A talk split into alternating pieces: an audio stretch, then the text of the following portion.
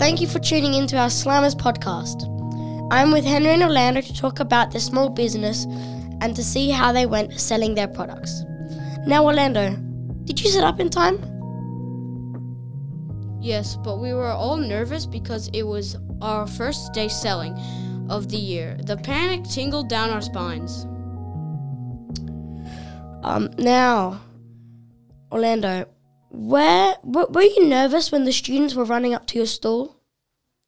Yes, Ning, to our stall, and the panic attacked us even more. And then the line just got bigger and bigger because no one was keeping the line straight.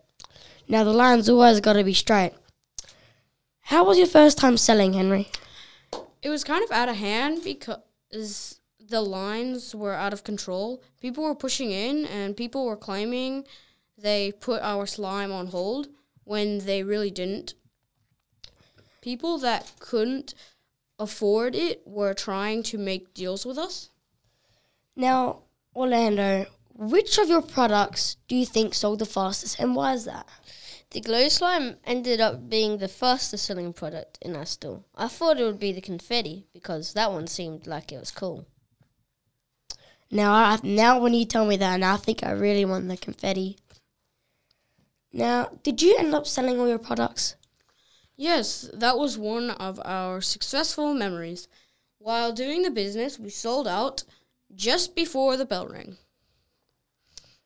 And how did you feel after selling all your products, Orlando? We felt good because we had nothing to take home, so for us, that felt like a mission complete. Now, what do you think was the highlight of your journey here? When a customer came up to us and said our slime was the best slime he had ever had, while he was jumping in excitement.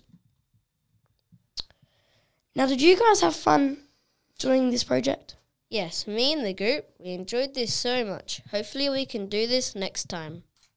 Thank you. Big thanks to Orlando and Henry for being here. Thank you for tuning in to our Tuesday episode. Bye.